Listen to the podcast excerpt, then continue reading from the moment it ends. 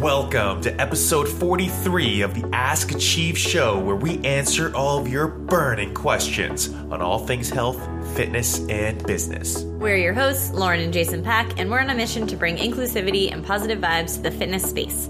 Today we'll be discussing shoulder pain during push ups, breathing during high intensity training, and core training recommendations for a football player.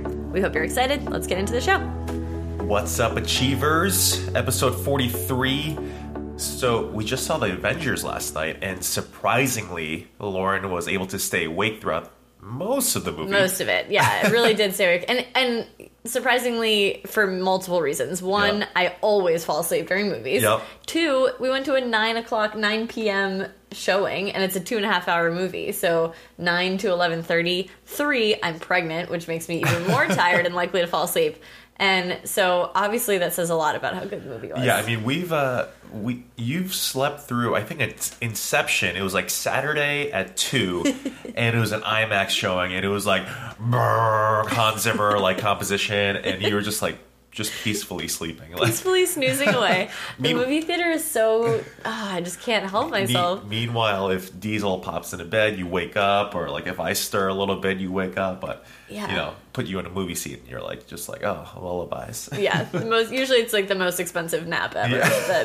But, but this one, I, I fell asleep through like a couple of the action scenes, but I don't think I missed any any plot building things. Yeah, right. yeah. So I really got. I felt. I walked away feeling like I really saw the whole You, thing. you you understood. yeah, yeah, and it was it was very good. Yeah, Very good sad.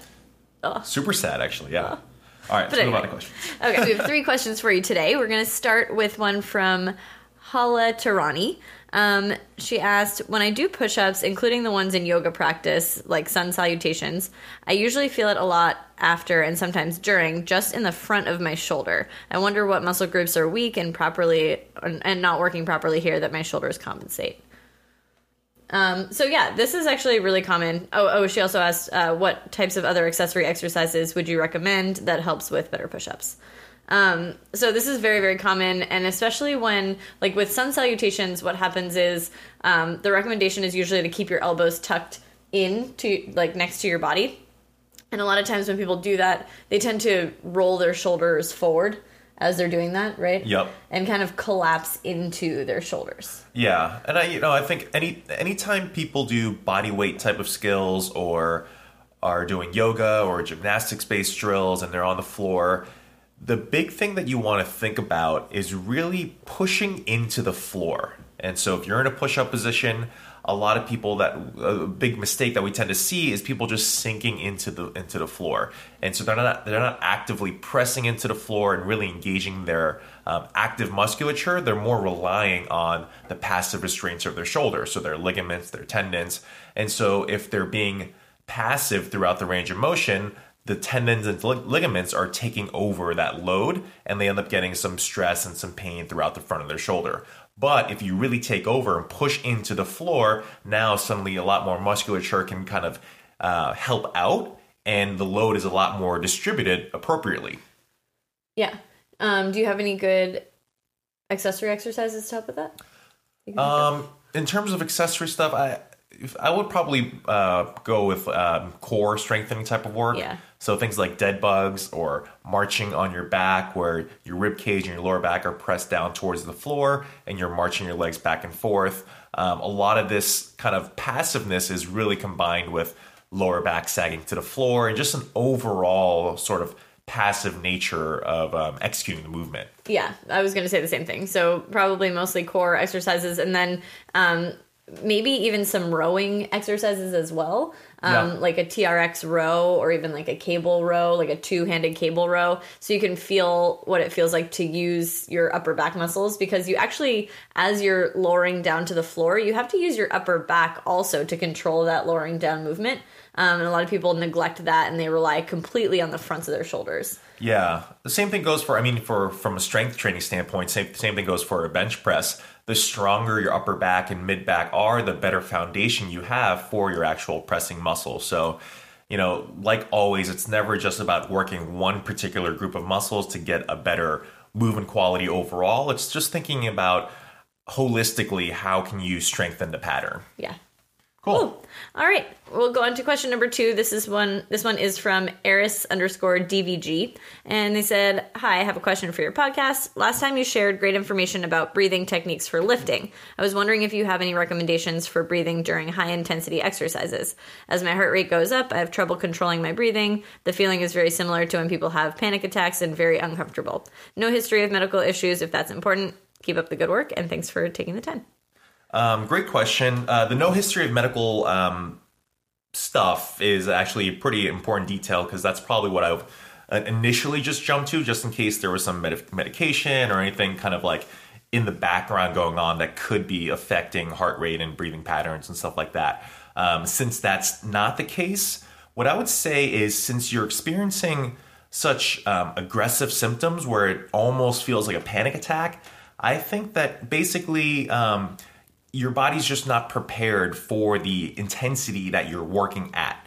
So if you're jumping into a spin class, I mean, even right now, like I don't do that much cardio, so or uh, cardio at all, really, actually. but if I jumped into a spin class or if I jumped into some sort of rowing class where it's super high intensity, like I would get to that point. And so, what I would recommend for you is actually go the opposite way and build a greater foundation of aerobic capacity by doing a lot more low intensity work, actually. So things like um, jogging, um, uh, riding a uh, riding a bike, or jumping on a stationary bicycle, or jumping on a rower, um, and really going for 10, 12, 15, 20, 30 minutes at a time and keeping the intensity at about 65 to 70%. And that way you're able to maintain that sort of long duration time and you're not taxing yourself too much and going too much into the high intensity range. Once you start getting into these 30 minute territories where you're uh, you know working pretty pretty steadily and consistently your aerobic base will widen your aerobic capacity will improve and then from there you can start to add in some high intensity work for shorter durations and then over time, you'll be able to increase those durations so that you're doing high intensity bouts at longer durations. So, this is just a common thing that we see people understand that um, a HIIT workout is beneficial, but they jump right to it without having established an aerobic base prior. Yeah, right on. That's yeah, you'll see like um, you'll see this with boxers and MMA fighters, where the majority of their work are these very high intensity spurts of um, fighting and sparring, but they'll build their base by doing lots of long duration running, long duration jump roping. They're just trying to develop a base as wide as possible so that as they get more and more intense, they're able to keep up and recover faster.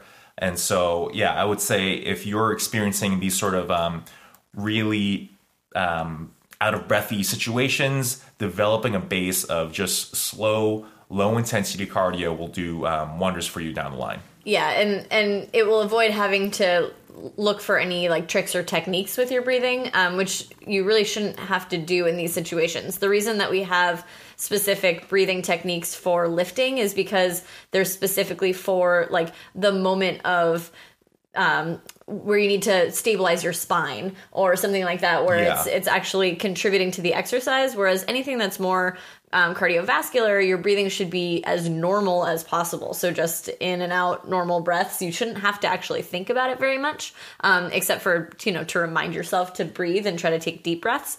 Um, but yeah, if you as long as you build that that original capacity that Jason was talking about, you shouldn't have to search for any tricks or techniques with any type of cardiovascular event. Yeah. Cool. Cool.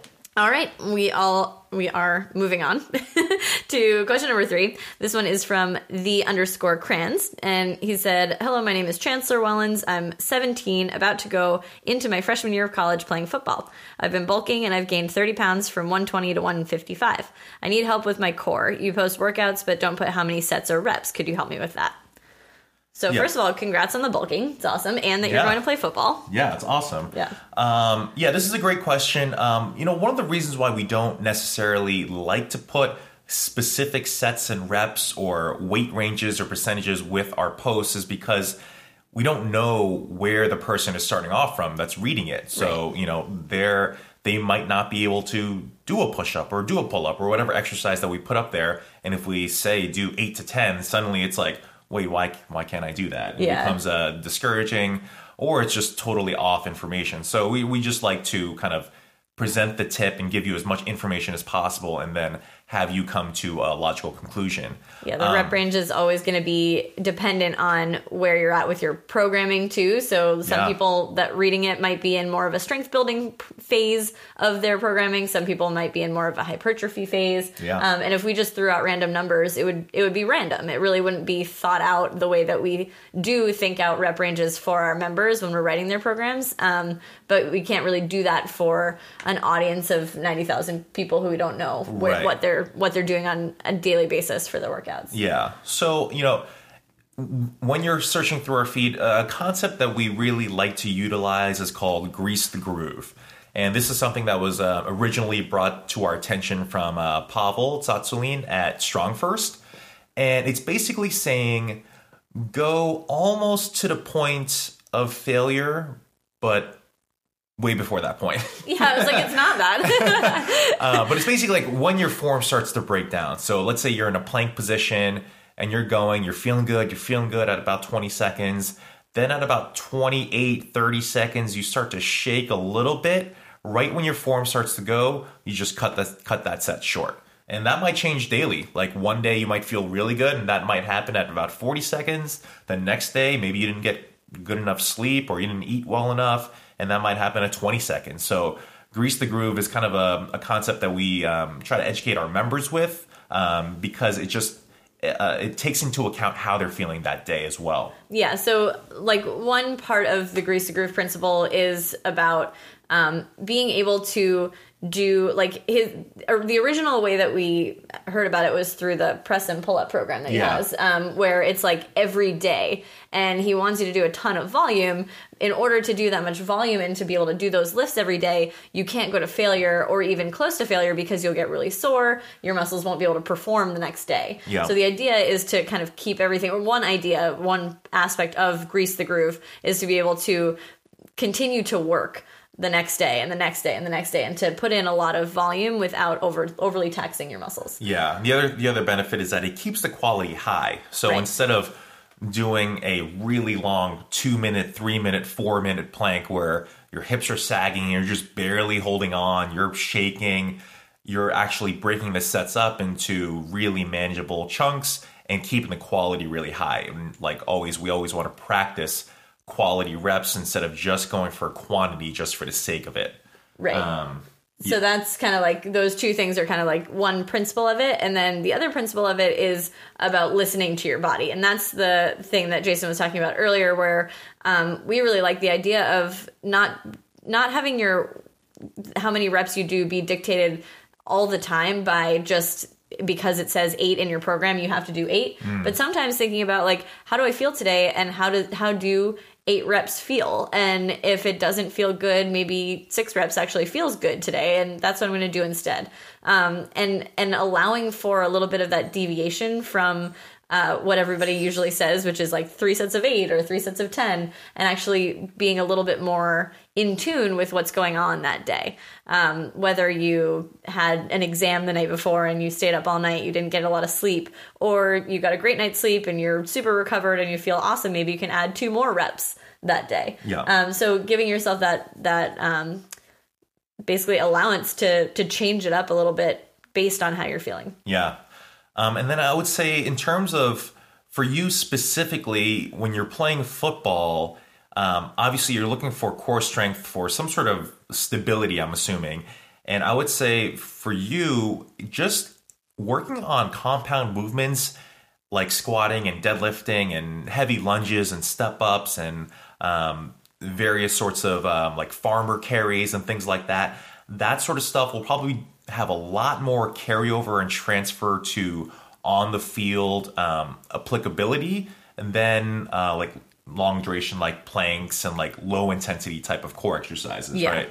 Um, and doing that in a progressively overload fashion. So ideally, like let's say you're squatting 135 right now, you want to be able to over the course of the next three to six months continue to build that number up instead of keeping that number the same so that it, it ensures that you're building um, muscle mass and building strength and utilizing your core in those compound movements will have a lot of carryover to what you're going to be doing on the field. And not only that, hopefully you can continue to build up your weight gain as well. 120 to 150 is a huge uh, um, lean muscle gain, and ideally you want to continue to bulk up even a little bit more. Um, you know, regardless of whatever position you might be playing, actually. Yeah. Yeah. So yeah, Cool. So kind of a short and sweet one today, but that's about all we got for you. yeah, makes up for yeah. yeah last time's 30 minute monster episode. Yeah. So. So we kept it quick. Diesel is uh, currently begging us to take him outside because it's another beautiful day in Boston. so we're going to do that. And uh, in the meantime, if you get a chance, if you could send us any questions that you have at Achieve Fitness Boston on Instagram, if you could leave us a review on iTunes, we would love you forever. We've got a couple good ones actually recently. Yeah, they were good. Right, Great. You, you kind of cut me off there. Sorry. Uh, all I was going to say is until next time, Peace. love and, muscles.